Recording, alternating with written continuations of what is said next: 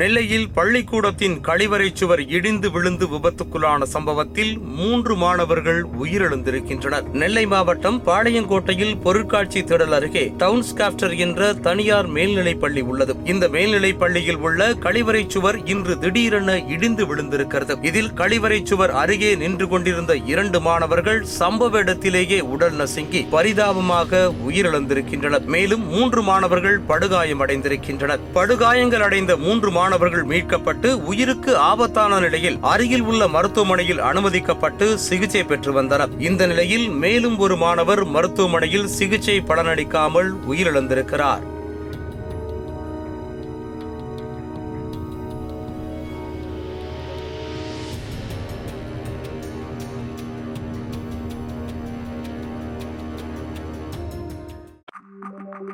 Thank you.